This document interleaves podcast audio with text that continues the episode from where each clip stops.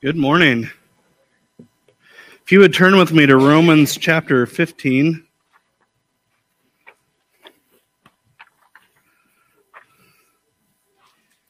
This morning I'm going to look at Romans 15, verses 24 through 28.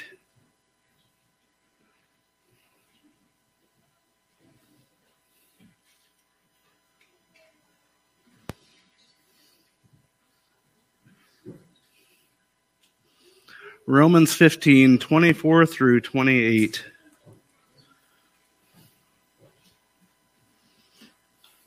The Apostle Paul writes to the church in Rome. He says, I hope to see you in passing as I go to Spain, and will be helped on my journey there by you once I have enjoyed your company for a while. At present, however, I'm going to Jerusalem, bringing aid to the saints. For Macedonia and Achaia have been pleased to make some contribution for the poor among the saints at Jerusalem, for they were pleased to do it, and indeed they owe it to them. For if the Gentiles have come to share in their spiritual blessings, they ought also to be of service to them in material blessings. When therefore I have completed this, and I have delivered to them what has, has been collected, I will leave for Spain by way of you. Let's pray.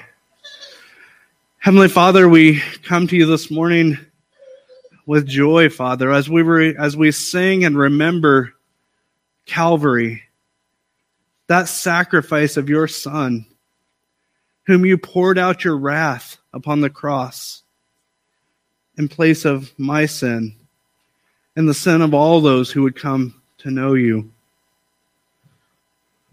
Father, that sacrifice can never be repaid by any of us.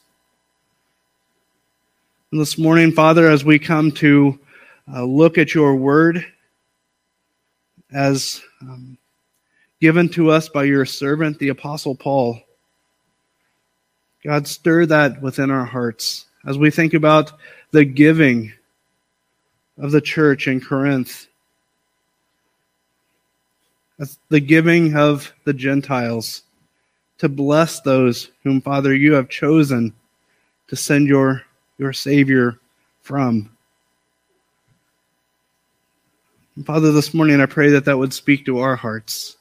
That as we are so blessed and so indebted for our salvation, Father, we are also so blessed and indebted because of the word you have given us, that you have revealed yourself to us that, Father, we might become more like you. I pray that's our cry today, Father, to change us to be more like you. In Jesus' name, amen. Amen. Well, this morning we continue on uh, with the book of Romans. We continue on with uh, the Apostle Paul. He's um, finishing up his missionary work in, in this part of the world. And, and he has set upon his heart to, to go to Spain. And it's been on his heart for quite some time. It's a very uh, deep desire that he has. And uh, this morning he has uh, some instructions on what must happen before he before he continues on in his journey. Uh, this morning, uh, as always, when I come to uh, sections of scripture that sometimes are hard, um, hard for sometimes hard for us to understand, hard for us to to know, and sometimes even hard for the preacher to preach. Um, it's it's fairly easy for me to to harp on fathers and dads to to discipline and to train your children. Why? Because the beneficiary is your children, and and I'm in the same boat that you're in. And this morning, as we come to this text, while there are many bishop, or many beneficiaries to a, a giving church, uh, the pastor tends to be one of those beneficiaries. And so, if you know me well, you know that I tend to uh, try to avoid this topic, which um, in itself still isn't good for the church for me to do that. Um, but I don't, I don't preach through this topic this morning because I'm hoping to get a raise or anything like that.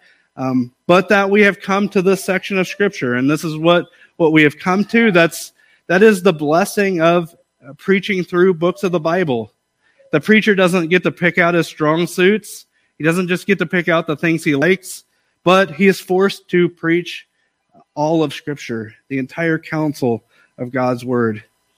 So this morning, know my heart as we go through the, this passage in Romans 15. Let's look first at Romans 15 24.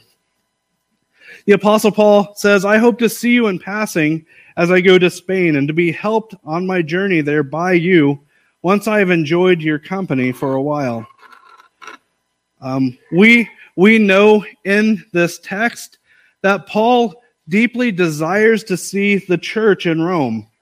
One thing that's, that's true about Rome in this era is that many people desired to go to Rome. Rome would have been sort of, um, not really, but similar to maybe Chicago or St. Louis to us.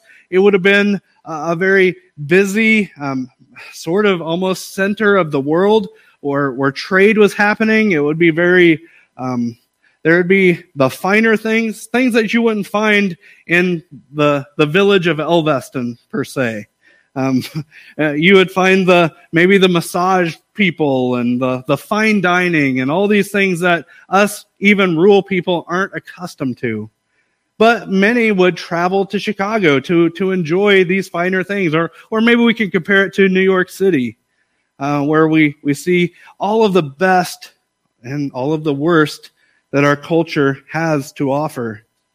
And so many, almost everyone at that time, they would desire to go to Rome, but it would have nothing to do with the church and it would have everything to do with a fun day or week or, or month or, or year on the town.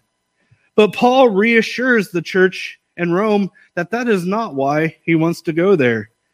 Again, he says, I hope to see you in passing as I go to Spain and to be helped on my journey there by you once I have enjoyed your company for a while.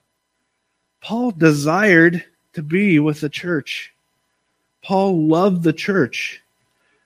Why? Those are his brothers and sisters.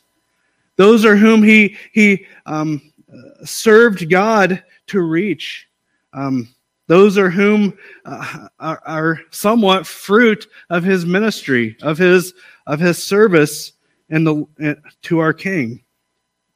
So he's going there to enjoy their company. He's also going there to be helped on his journey by them, and we'll get to that in just a minute. But let's continue. Romans 15, 25 through 26, he says, At present, however, I'm going to Jerusalem, bringing aid to the saints. For Macedonia and Achaia have been pleased to make some contribution for the poor among the saints in Jerusalem. Now, um, to understand this, to understand why this is important to Paul, we must go to Galatians chapter 2, verses 9 through 10. Paul was called to um, bring the gospel to the Gentiles. If you know at, at this point in history that the um, in the Old Testament we realize the the Jewish people are called are set apart. Um, they are called to to know God. God has revealed Himself to them. And um, for the most part, in the, the New Testament church up until this point, um, those within the church uh, viewed their ministry as sharing Christ with the Jewish, with the Israelites, with the Jewish people, that they were God's chosen people. And yet God raised up the apostle Paul to reach the Gentiles. And if you remember the apostle Paul, before he was the apostle Paul, he was a man named Saul. And he was a scary man named Saul because he persecuted the church. He, he tracked down those who were, who were part of the way, um, which is what uh, they labeled Christians in their time. He, he chased them down and he threw them in prison. Paul was present at the stoning of Stephen, the first martyr. Paul was there. In fact, when God changed Paul, when, when Paul became born again, Paul agonized over his past. If you remember, many times Paul said that he is the chief of sinners. He persecuted the church. And yet, God, in his sovereignty, was raising up Paul to reach the Gentiles, which was almost unheard of. And so we find in Galatians 2, 9 through 10, the other apostles putting their endorsement on his ministry to the Gentiles. It says, And when James and Cephas and John, who seemed to be pillars, perceived the grace that was given to me, they gave the right hand of fellowship to Barnabas and me, that we should go to the Gentiles and they be circumcised. Only they asked us to remember the poor, the very thing I was eager to do.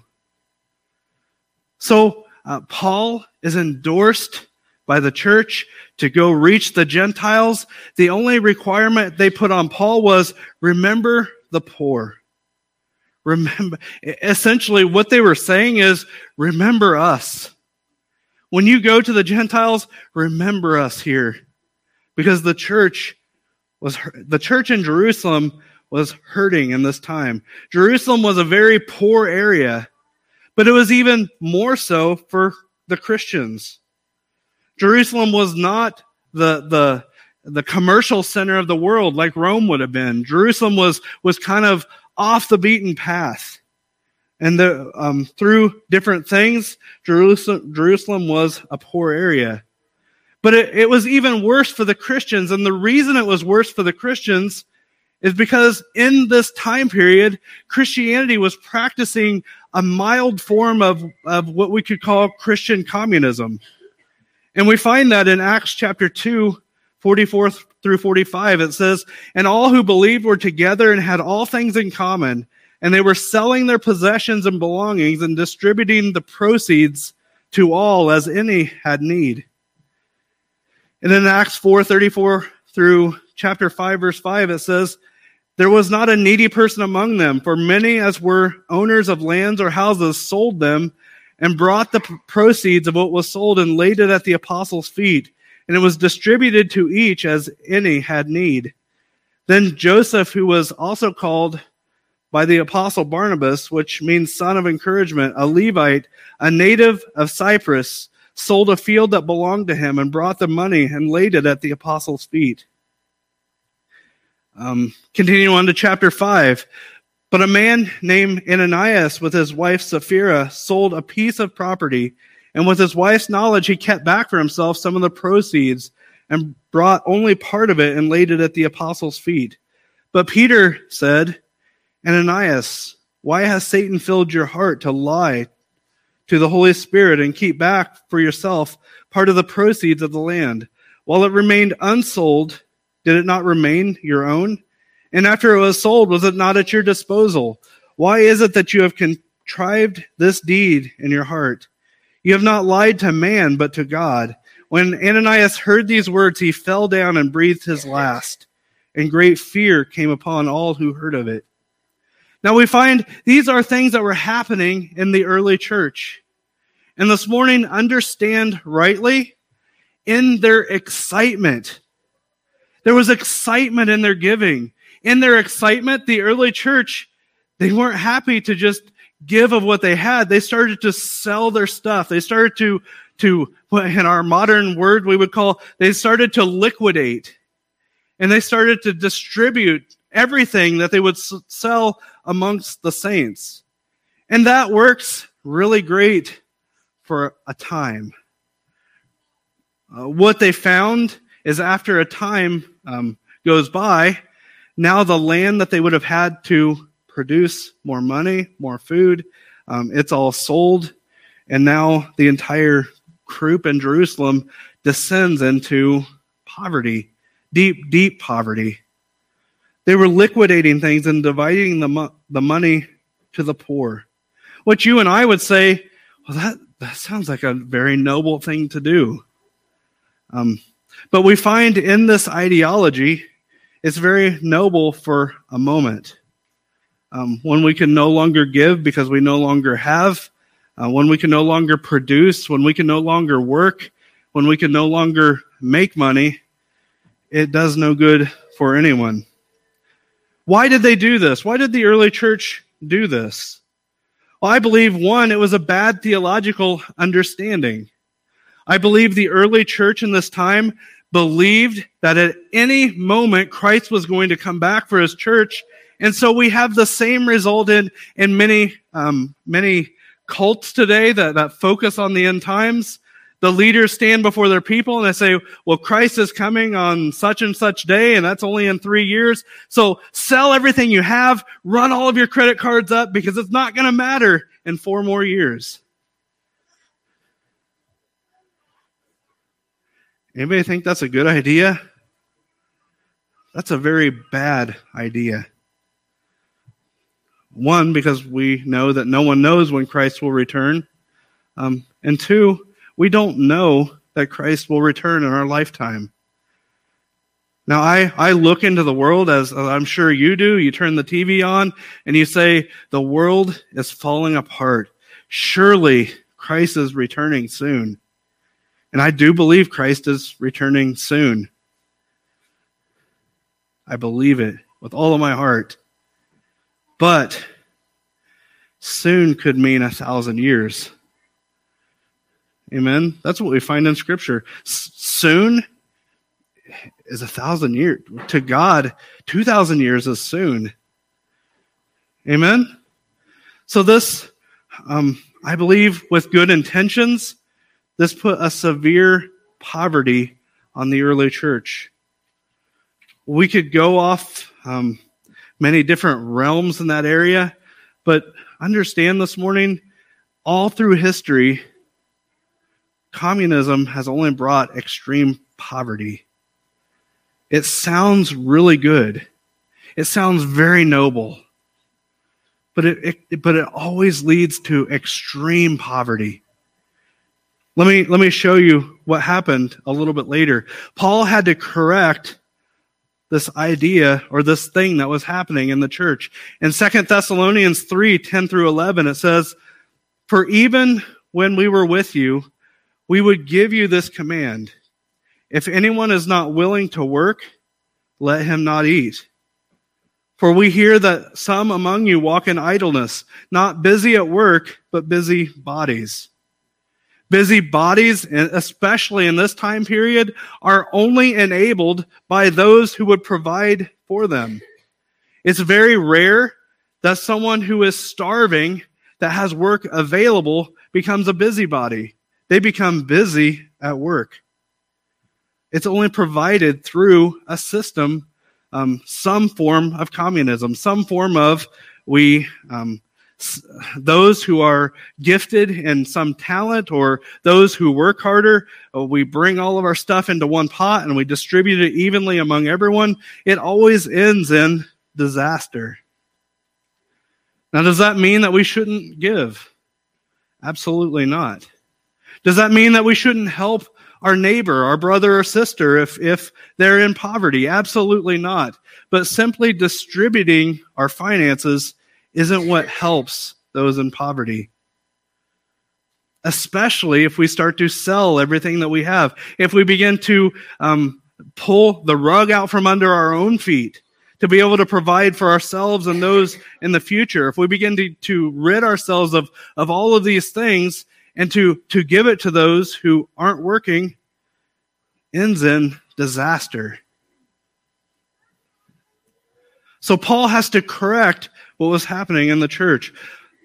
But then also, Paul was eager to hold true to his word and return to Jerusalem to help. So we see this problem that happened to the church in Jerusalem. Did that change Paul's opinion of, of helping them?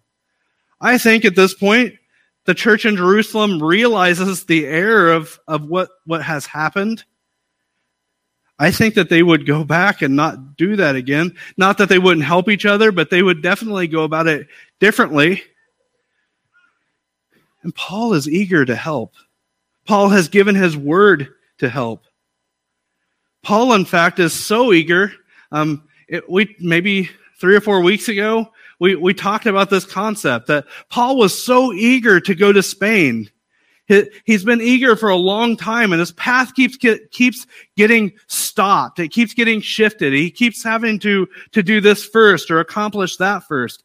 And we came up with a saying that, that some of the, Mr. Brody and some of them I've heard say a few times that duty must come before desire. And Paul illustrated that and demonstrated that. But this morning I want you to understand even more how, how devoted or how eager Paul was to hold true to this word to return to Jerusalem to help. Now, I have a map. Hopefully, it'll work. Is it not going to work? Oh no. Okay, I'm sorry. So, um, let me try to describe it for you. Um, most of you probably have seen the Mediterranean Sea. It's very big, um, way bigger than the Mississippi for sure. Um, so Jerusalem would have been, uh, pretend Jerusalem would have been way over here on this very edge of the Mediterranean Sea.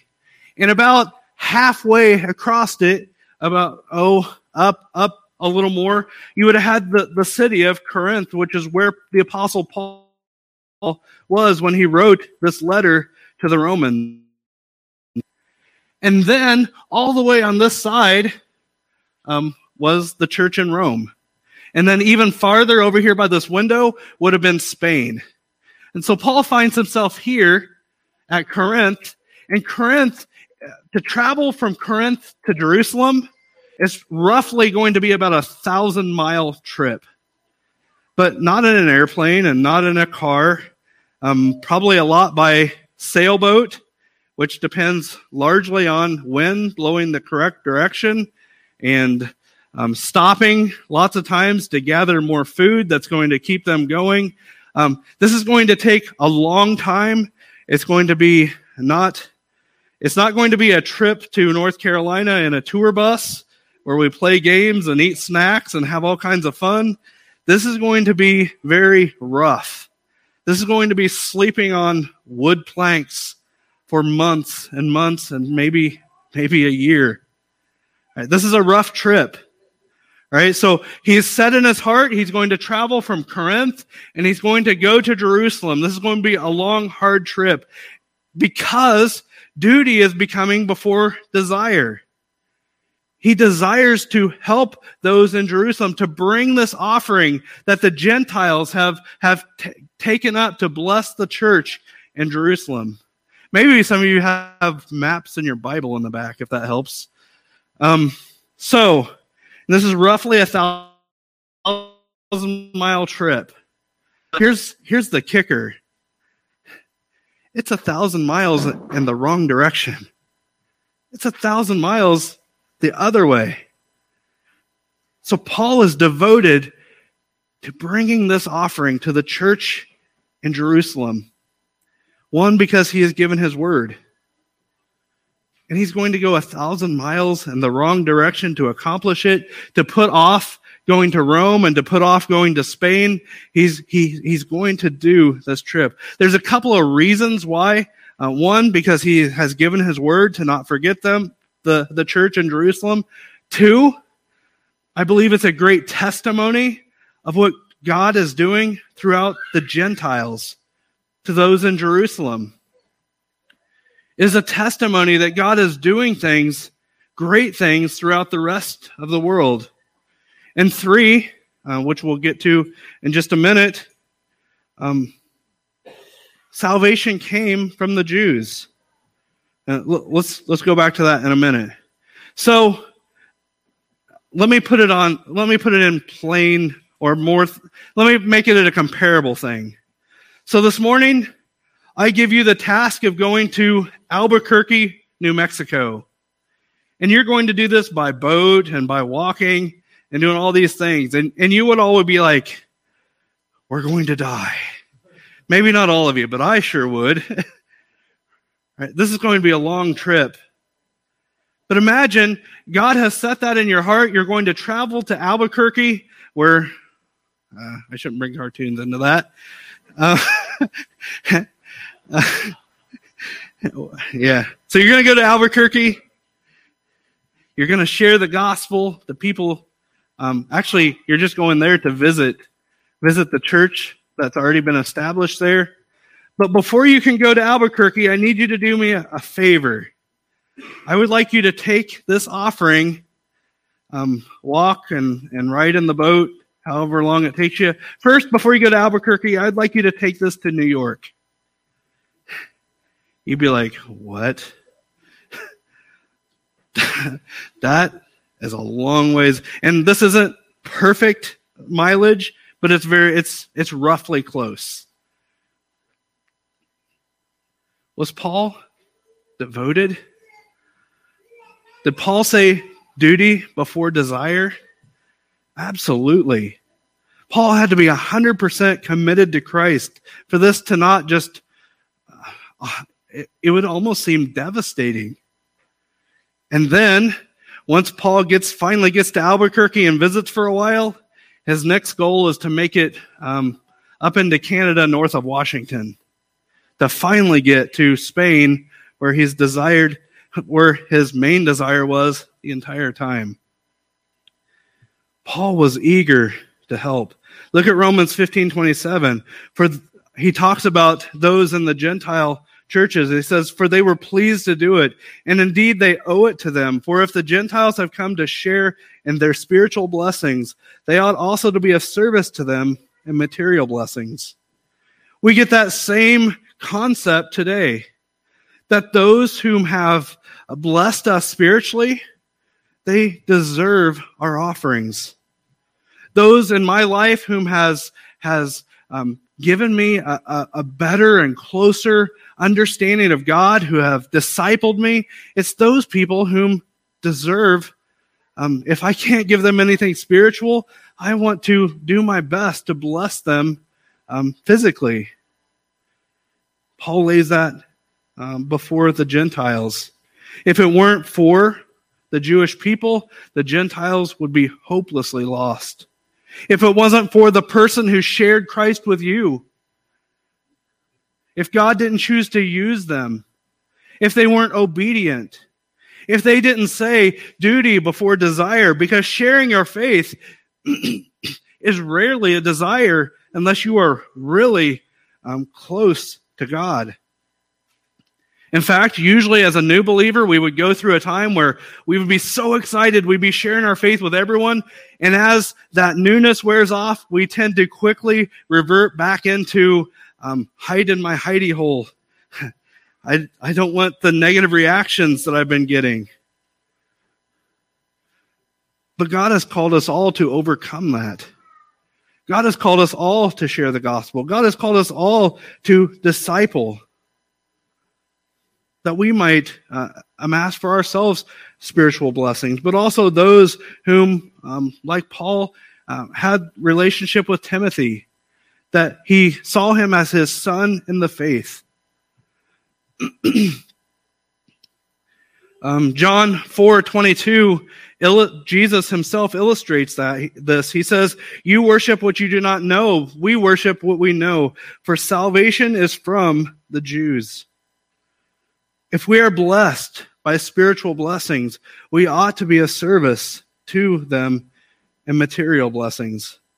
Romans 15, 28, it says, When therefore I have completed this and have delivered to them what has been collected, I will leave for Spain by way of you. And if you remember all the way back at the beginning, and I didn't put it up there, um, Verse 24 again says, I hope to see you in passing as I go to Spain and to be helped on my journey there by you once I have enjoyed your company for a while. So Paul is going to Jerusalem. Um, he is in that verse when it says um, delivered. Um, in the Greek, it actually is is somewhat using the the word deacon, um, the Greek word deacon. That that Paul is even um, taking on a, a deacon's role in delivering this, this help for the needy. And it illustrates to us, no matter what your role in the church is, that all of us are called to serve. Paul didn't see this as a lessening of his calling to God, but something that he had to do, that he was eager to do. And in fact, if we understand that word rightly in scripture, a deacon inside the church is not merely the only one who serves, that God has called us all to serve the church. Yet the deacon is merely the one who sets the example for the rest of the church to follow in serving the church. But it's also not outside of the, the role of, of the elder or the pastor to serve in those ways. Um, uh, the the deacon position was merely ordained that the pastor or the elder wouldn't be consumed with those things. So we're blessed by Paul. We're blessed to see him bringing these material blessings to the, the, the church in Jerusalem. But we also get another illustration of giving as I'm, I'm jumping around a bunch. Let me, let me read Romans 15, 24 once again. I hope to see you in passing as I go to Spain and to be helped on my journey there by you once I've enjoyed your company for a while. The apostle Paul is telling the church in Rome,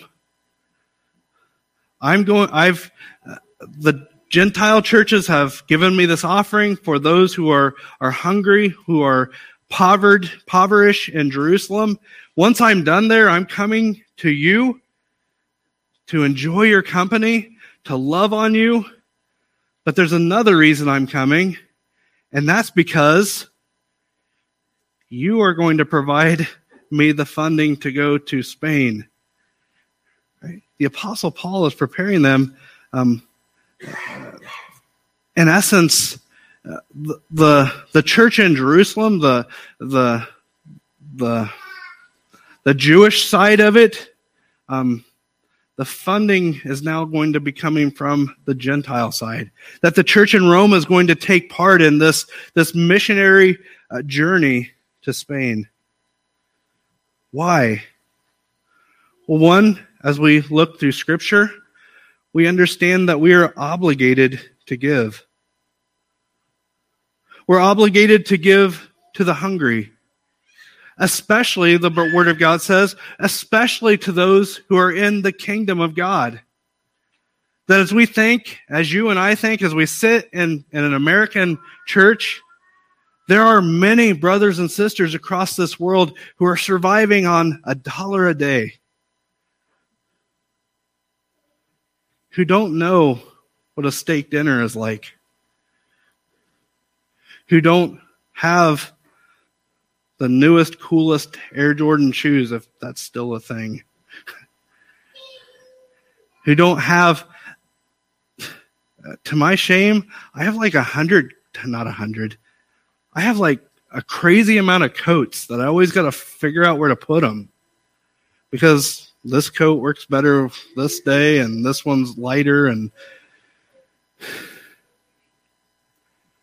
brothers and sisters if you're an American you have no comprehension of how much abundance we have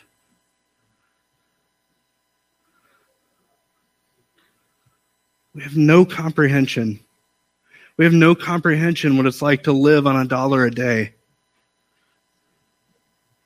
There's been almost no time in history where people have lived in houses and everybody in their house has their own room. I when Deanna and I were first married, we moved into to Pug Price's old house and I remember, I can't remember how many children she told me she raised in that house. And we, after we had our, when we, Deanna was pregnant with her second kid, I was like, I don't know how we're going to do this. Somehow the rest of the world manages. And it's, it's not to our shame. It's nothing wrong with having big houses. But if we neglect the Word of God, in spite of our blessings. If we, if we blame not serving God, if we blame not conforming our life to scripture because we can't make ends meet, if we, if we send some money to missionaries or to those who are hungry or, um, or supporting the church, we are very misguided.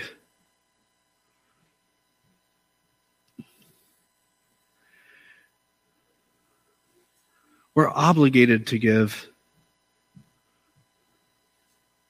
We're obligated to give to the hungry. We're obligated to support the church and the and leaders in ministry. We're obligated to give to missions. There's, I think it was um, in James Montgomery Boice's commentary where he uh, went deeper into it's not normal for the for the the human our our flesh to want to give. It's it's something that we have to be taught. Why? Because uh, there's something inside of all of us, especially if before we come to Christ, if if we're not in Christ, we are ruled by selfishness. It consumes us. It is what we live for.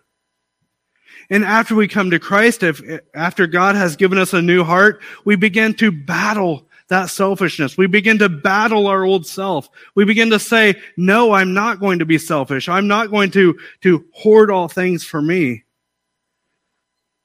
And he says in this commentary that it's that thing of which Christians must be taught.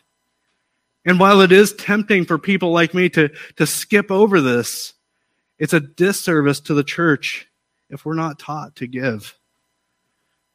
Amen? Amen. this morning, I would ask you Are you a giving person? Now, there, uh, don't get me wrong. There are some in this room who have blessed me way beyond what I deserve. But in the church, um, and uh, trust me, I'm, I'm concluding, um, even in church fundraising groups, um, there's a principle of you need to try shoot to get a third of your fundraising goal by uh, completely consumed by the richest people and another third by the, the semi-rich people and then the rest of it, the one third of your fundraising goal can come from just the average guy sitting in the pew. And that's how um, nonprofits, that's how they look at things. That's why um, they go, um, I don't know, not to go way into that. That's not the model of the church. The model of the church is everyone gives some. Amen. Now, this morning, understand rightly, it's also that we don't live in debt. If you're in debt, pay your debt off immediately, as fast as you can. Don't, don't, don't give half of your paycheck to the church and remain in debt. Get out of debt. But then when we're out of debt, it's all of our jobs to support the church. It's not a third do this, a third do that. It is 100% of the church participates in 100% of the giving. It's the same as we go to physical um, or, or service giving. It's, it's never God's design for 10% of the church to do 90% of the work. It's God's design for 100% of the church to do 100% of the work. Same is true financially. And um, this morning, I'm I'm kind of all over the place. But let me let me in conclusion, let me repeat the three things that that we see Paul illustrate in this. We're obligated to give to the hungry, especially those who are in the church. We're obligated to support our leaders in ministry, and we're obligated to give to missions. Why are we obligated? Because Christ gave us everything. Christ gave us the gift that we could never acquire. Christ gave us what was impossible for us. And all those who turn from their sin and trust in Christ, they get the gift of eternal life, which the shadow of which will cause us to not even see material things anymore. Amen. That's why we're obligated. Because our gift is far superior to any of that. This morning, if you don't know Christ, if you aren't turning to Him and trusting in Him, You don't know gifts. And that's why it's hard to give. Turn to Christ. This morning, if you know Christ and you're not regularly supporting, I'm not saying even support your pastor. You should support your church. But there are those in the faith, missionaries, people um, that have greatly impacted my life, that it's a joy to give. Amen? Amen. Let's pray.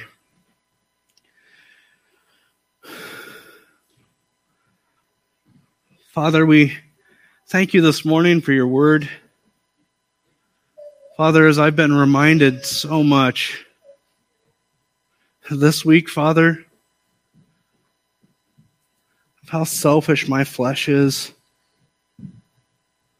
of how it wants to lead me down roads of self pity and holding on to stuff.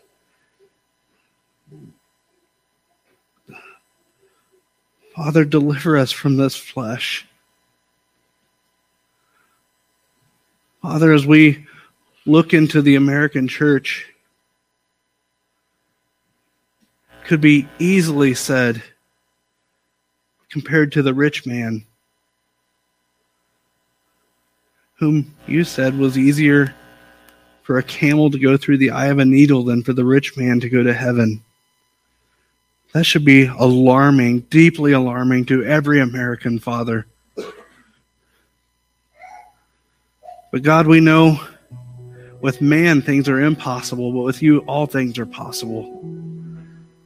So, Father, this morning we pray that you would reform our hearts.